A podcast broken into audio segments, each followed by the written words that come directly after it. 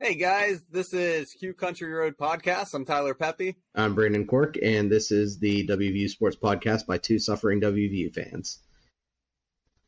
All right, so let's get into it. We are going to recap the Oklahoma Sooner game against WVU, and then we are going to preview the Texas Tech versus WVU game on Saturday. So let's get into the recap. The final was 16 to 13. Oklahoma beat WVU. Uh, this was this was one where you're excited that we're able to hang with Oklahoma, but at the same time, this is one that didn't it didn't feel good to get a moral victory here. We let one slip away. Oklahoma never led that entire game until the very end. Lots of missed opportunities. Uh, how did you feel about the game? Uh, going into the game, if you had told me we would have lost 16 13 without any context, I would have been ecstatic. Um, but watching the game and how it unfolded, and like you said, us never trailing, um, it leaves it just leaves a bad taste in your mouth. I mean, it you know, we had so many opportunities, I think, to put the game away. Um, and our limitations offensively really just dug a hole for us. Um, you know, whether it's mistakes like false starts from the two yard line, missing open receivers in the end zone, um, bad snaps or miscommunications on snaps, whatever that was in the, the fourth quarter. Um, those are things you can't do. Um, especially in the, the one thing that I think is important too is whenever you're reducing the game to such a so, slow pace where you're not running too many plays. So I think we only had three offensive drives in the um, second half. So when you're only having three possessions, you got to make the most of those. And if you screw up once, then you know those other two possessions, you're, you're really pushing the score. And we didn't score. I think we. Uh, I don't think we scored on any of them. We might have field goal, but you know, whenever you're reducing it to that slow of a pace, you got to optimize your chances. Yeah, absolutely. This is um, other than the LIU game, we have three points in the second half versus Maryland, versus Virginia Tech, and versus Oklahoma. So, man, we every game we get off to a fast start, which is great. You definitely want to put points up early and make the other team try to catch up to you, but you can't have duds in the second half every single week and expect to win consistently.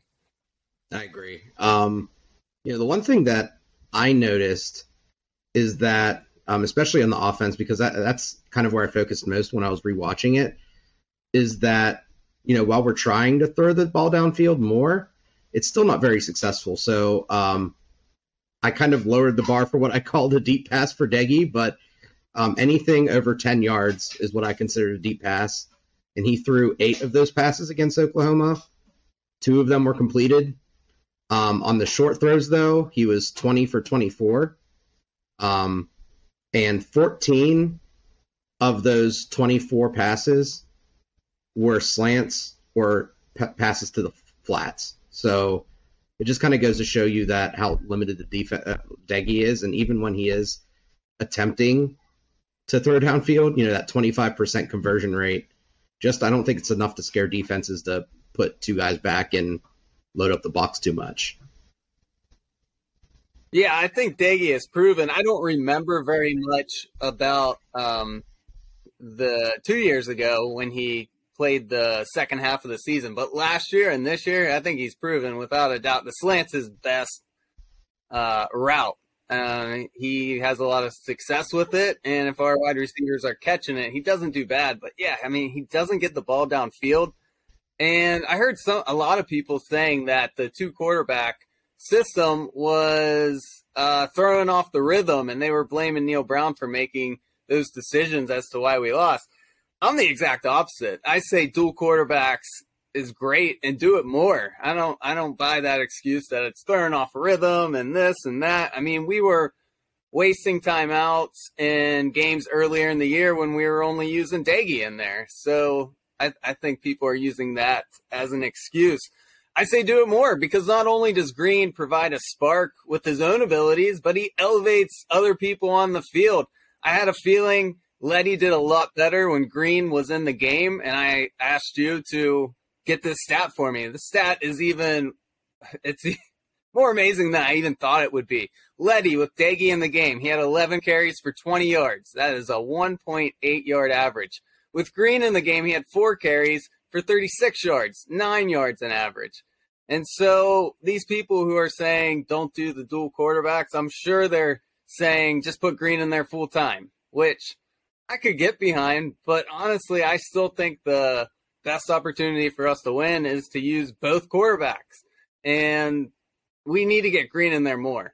I mean, we went right downfield and scored on them, chewed up so much clock in that game on the first drive. And then the second drive, Greene doesn't even see the field. I can't even wrap my head around that decision.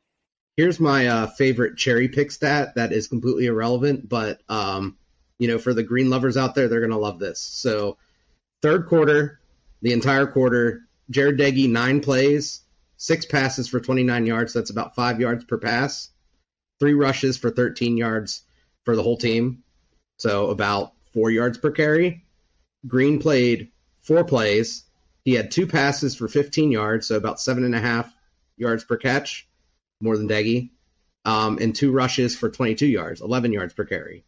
Um, obviously, that doesn't really mean much, but um, you know, in the grand scheme of things, especially since Greene did have a fumble in the second quarter, um, he did only throw, I think, three passes. Um, so, you know, it is a very cherry pick stat, but um, it does show you that he can throw some of those short passes too. Um, I, am kind of more in the camp that, you know, if Greene's moving the offense, don't feel compelled to put Doege back in there. You know, if Doege comes out there like he did against Oklahoma, by, by all means, keep on giving him the ball, keep him in the game plan. But if there's, you know, if he's making mistakes, if he's, you know, the defense is taking away all those short routes, then I think you keep Greene in there and make them kind of adapt and see if he can push the ball downfield a little bit more, or even by the metric I shared before, pass the ball further than 10 yards downfield with, you know, some sort of accuracy. Even 40% is an improvement.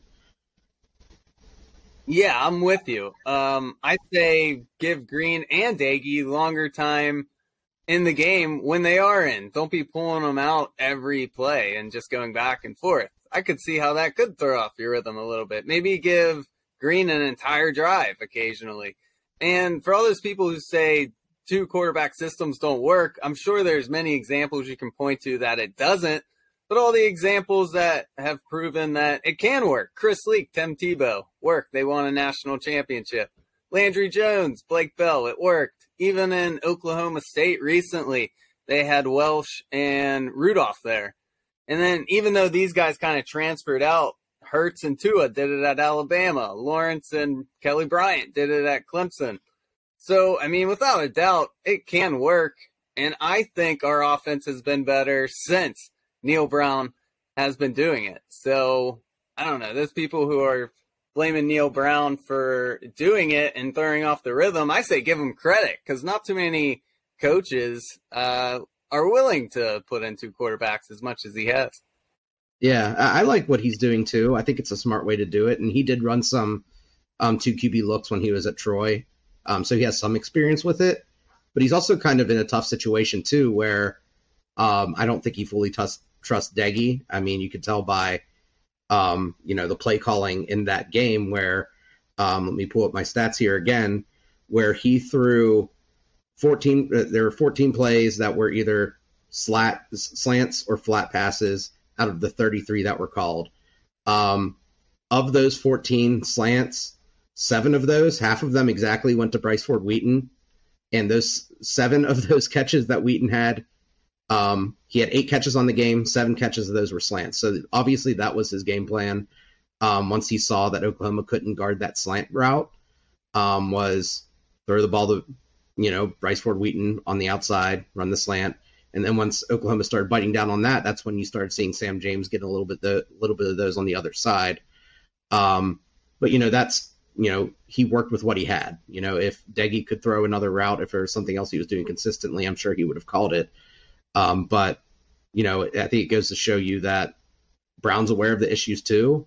Um, and as you kind of saw with the green fumble, um, he was a little reckless with the ball, and I think that's what scares Neal Brown because if you put Greene out there, he's loose with the ball, or he tries to throw something downfield and fit something in a tighter window than what he should.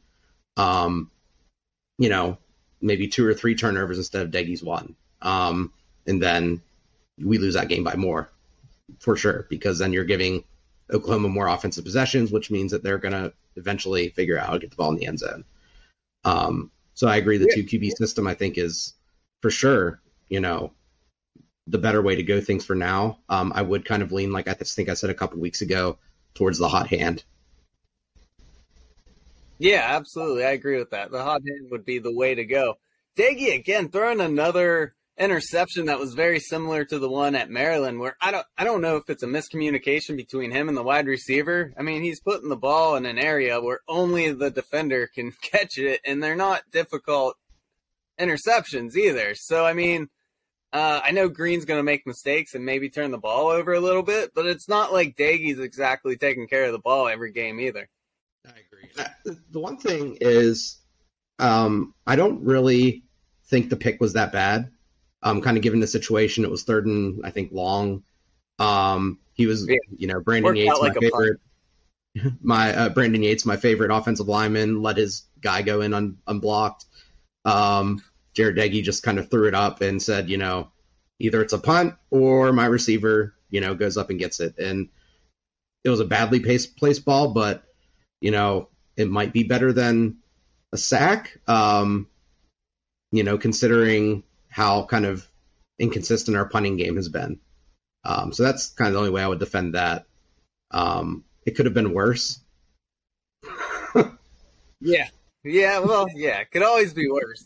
But it did kind of work out like a punt. But I mean, it just seems like he does that way too much where he just throws it up and there's no one there except a corner, a safety deep to, I mean, they could practically fair catch those interceptions. It's, I don't know. It must be a miscommunication my theory is is that um he watched that uh, Ryan Fitzpatrick no look uh, game winning touchdown pass from last season and um put that on repeat, and that's kind of what he's trying to emulate this year. well, he is failing at it. So, uh, kind of a, a, bow on the quarterback situation. Yeah, I think Leddie's been struggling.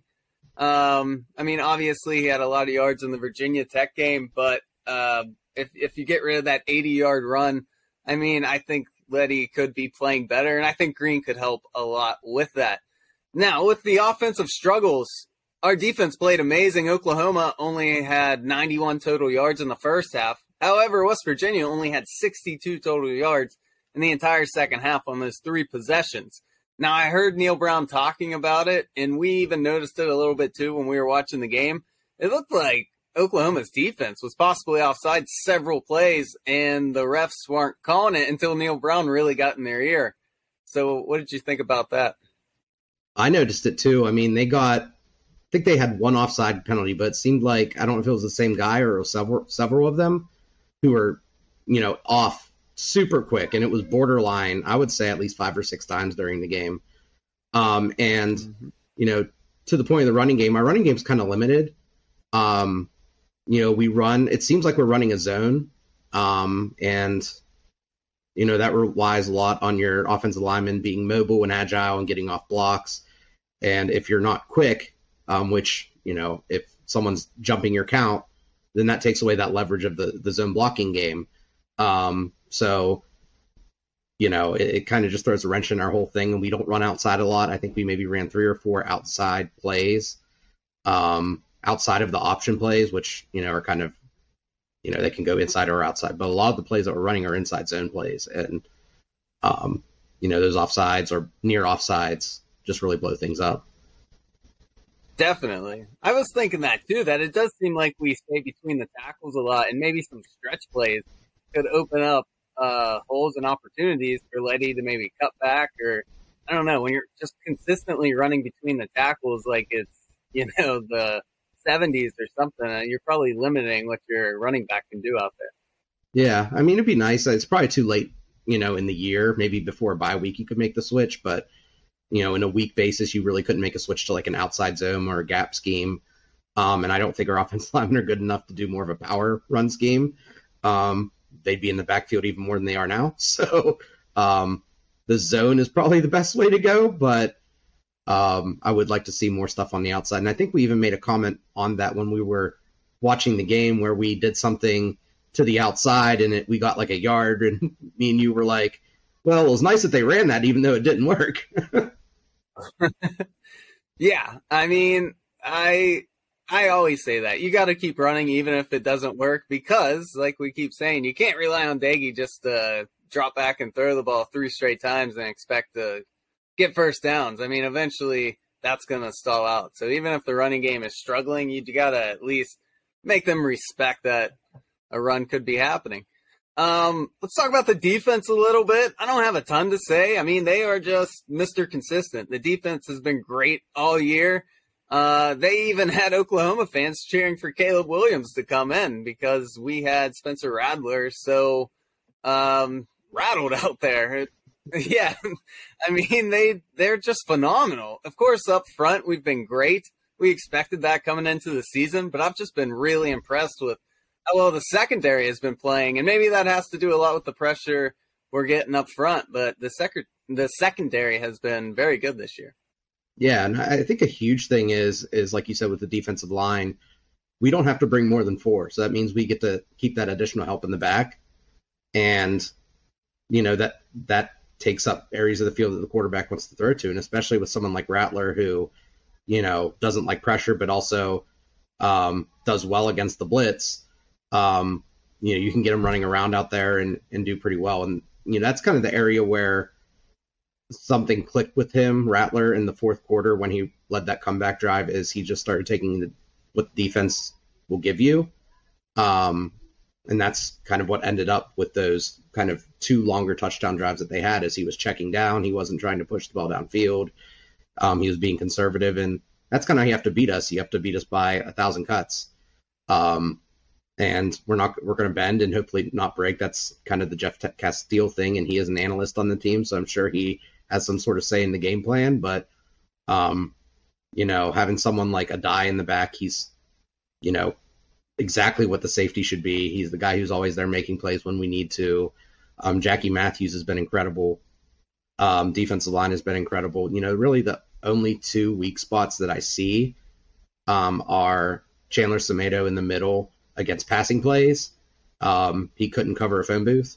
Um, and then the one guy who I'm kind of torn on is Scottie Young, who played every snap on Saturday, where there are plays where it looks like he's taking the play off and he looks really bad, takes bad angles, misses tackles, and there's other plays where he looks like he's a top three player on our defense. Um, so he's someone who I'd like to see more consistency of, or if he's getting tired, you know, maybe put in some Kerry Martin um, but that's really the only thing that I would change.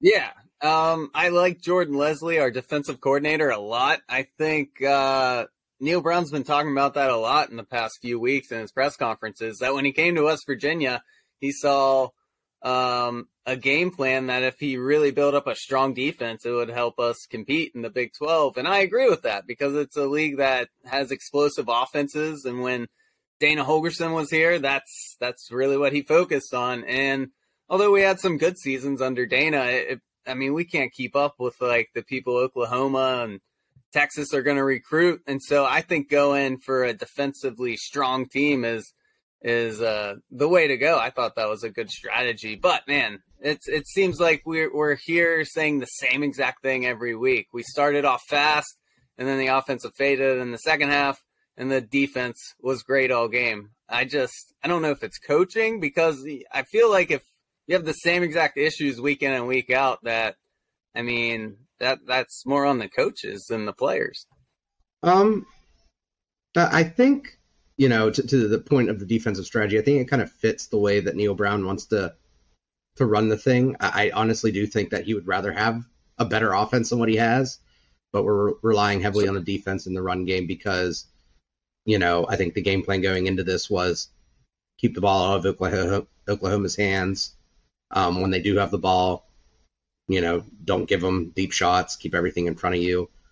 Um, and you know, I think that strategy works, especially when you're the underdog. Um, that's what he did when he was at Troy against like Nebraska and LSU.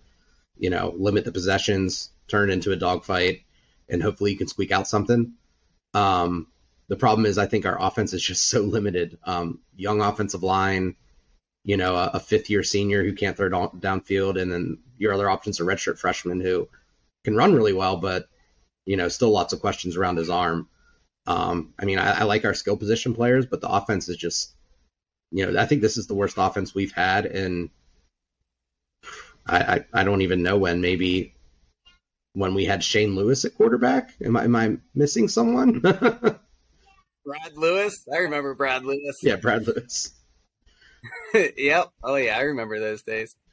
Um. Yeah. I mean that you, you brought up a good point too. We're we're just seeing Greene come in and doing a lot of running plays. I would love for them to just open up the playbook with Greene and maybe put and they have had five wide packages with them, but it's normally draws. Which of course, hey man, if, if they're leaving the middle of the field open, do it. He's got good legs. But I would really like to see Neal Brown and the offense just open up when Greene's out there and let's see what he can do. I mean, eventually you got to test the kid.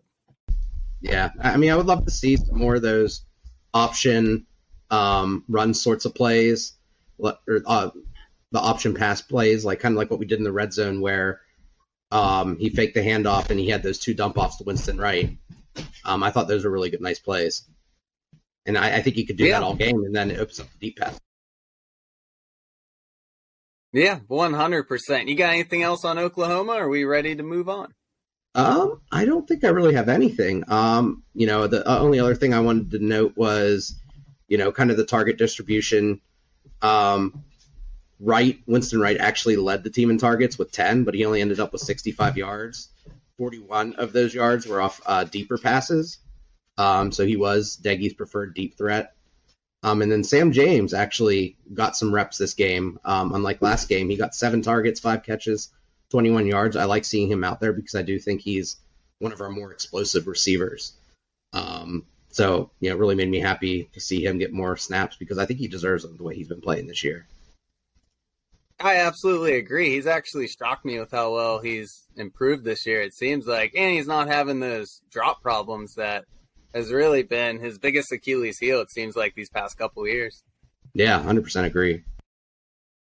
All right, let's move on to the Texas Tech game. That is going to be a 3:30 game, and Morgantown on Saturday. West Virginia is a seven-point favorite.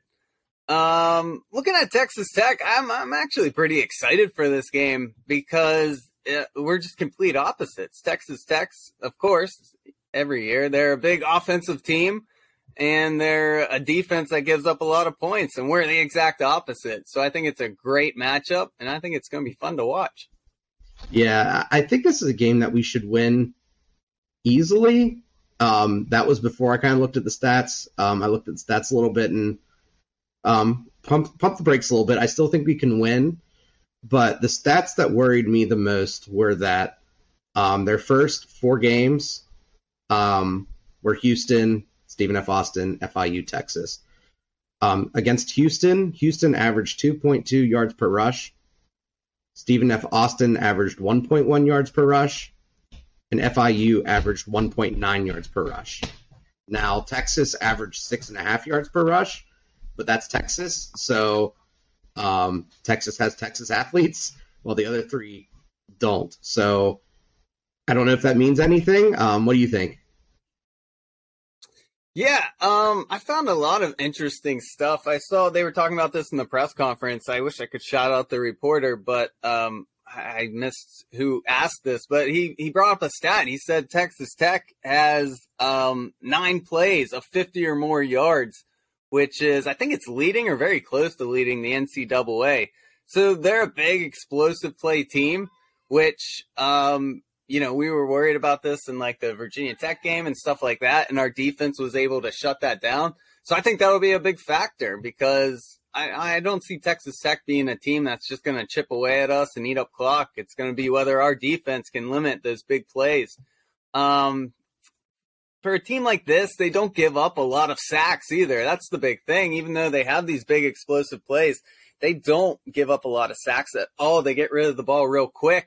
And um, Tyler Shough is out, and now Colombi's in.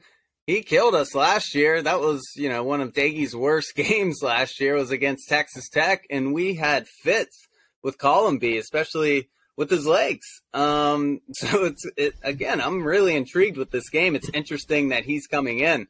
He had 14 yards.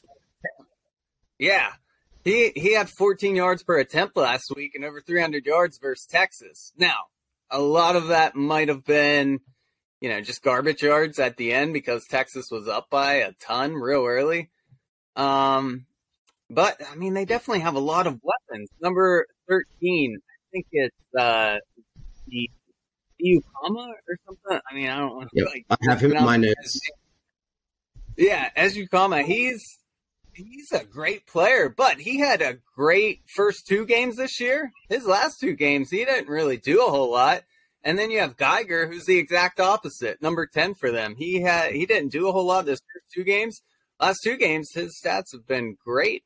Uh, so yeah. I'm really intrigued to watch this game. I mean, it definitely seems like um, Slow or Slock or however you say his name is really like to target um, yeah. Ezukanma or however you say that. Um, I think the first two games he had like 15 or uh, 12 or 13 catches or something crazy um, combined. He did have, um, I think he had seven catches against Texas, but Texas, I think he only put up like 50 yards, so they kept the lid on.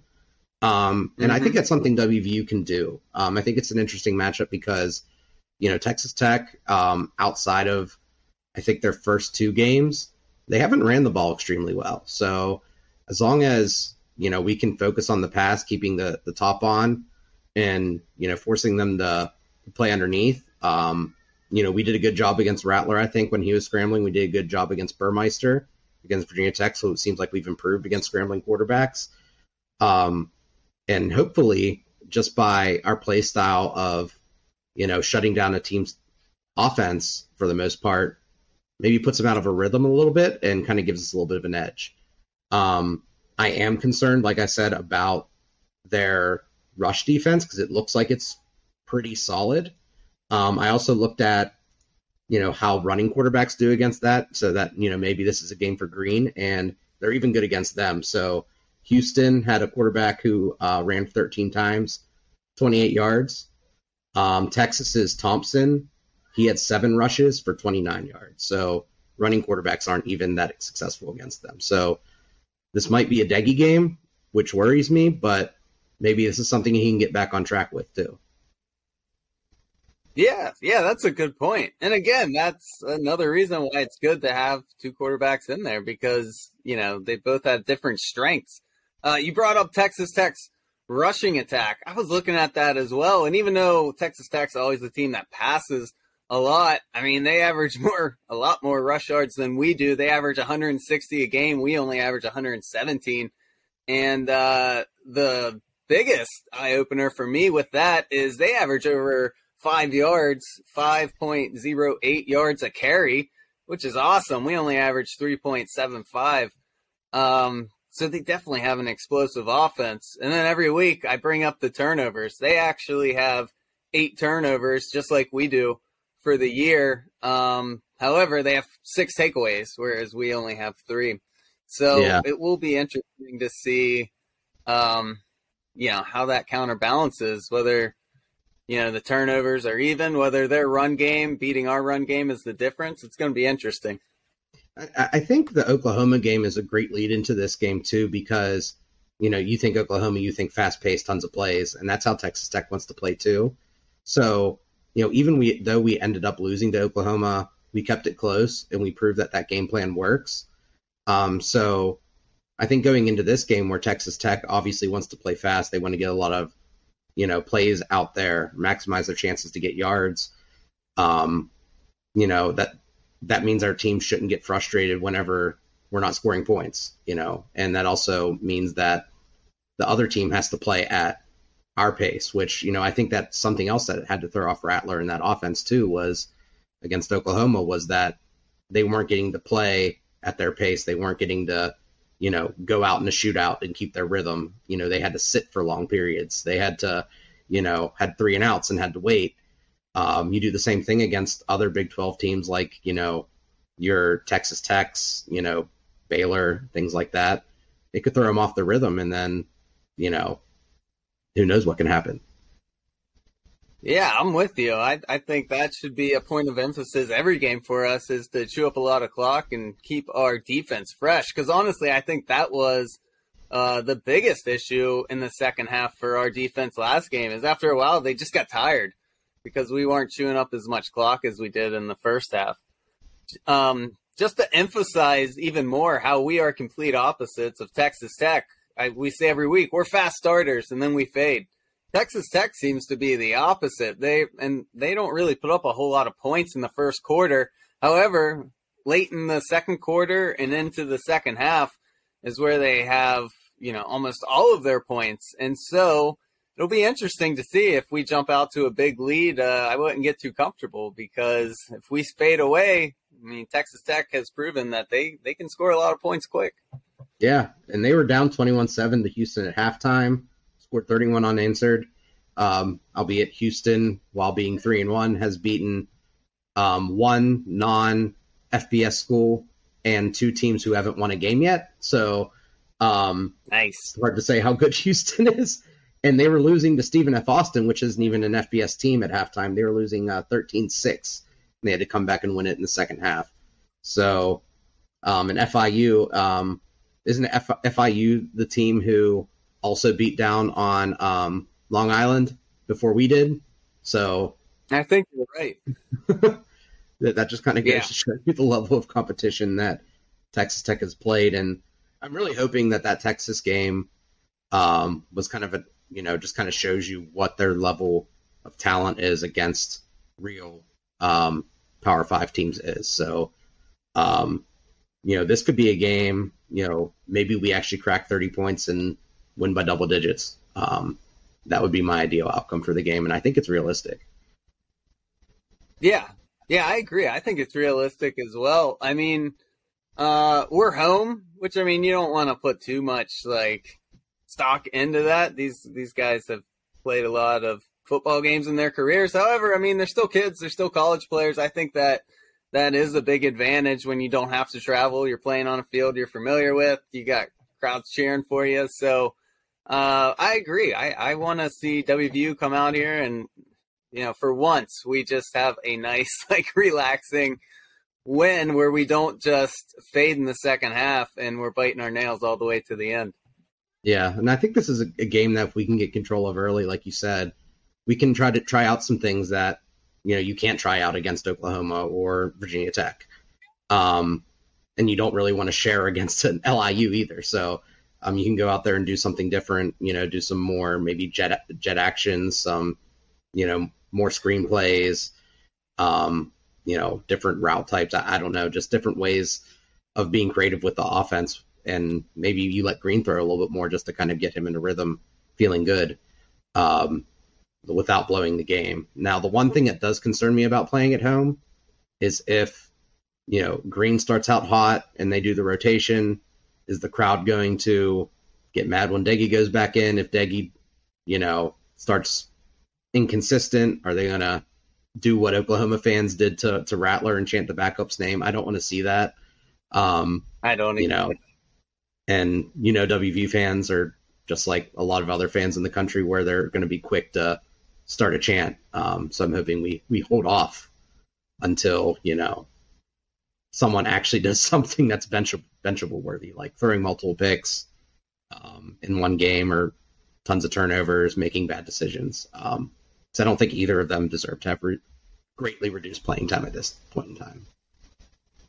Yeah, I'm with you there. I even saw someone tweeting about that earlier. It's the one thing they don't want to see Saturday is the crowd just all in unison you know, booing and chanting for Doege to come out. I'm with you. I mean, it's a bad look. These these guys, they're still young. Uh, I get being passionate. I get booing when you don't like what you're seeing, but I mean, you gotta you gotta be a little reasonable too. And I mean, who knows? We might have recruits this weekend. People are watching us, and you know, that's a bad look just for the whole fan base, for the whole school. So yeah, I'm with you. I hope we don't see that on Saturday. Definitely. All right, you got anything else? No, that was uh, all I had for Texas Tech. Yeah, same here. I think it's going to be a fun game to watch. So, uh, let's wrap this up then. This is the Q Country Roads podcast, and we will be back here next week um, to recap this game and then preview the following game. So, we will see you guys later. I'm Tyler Pepe.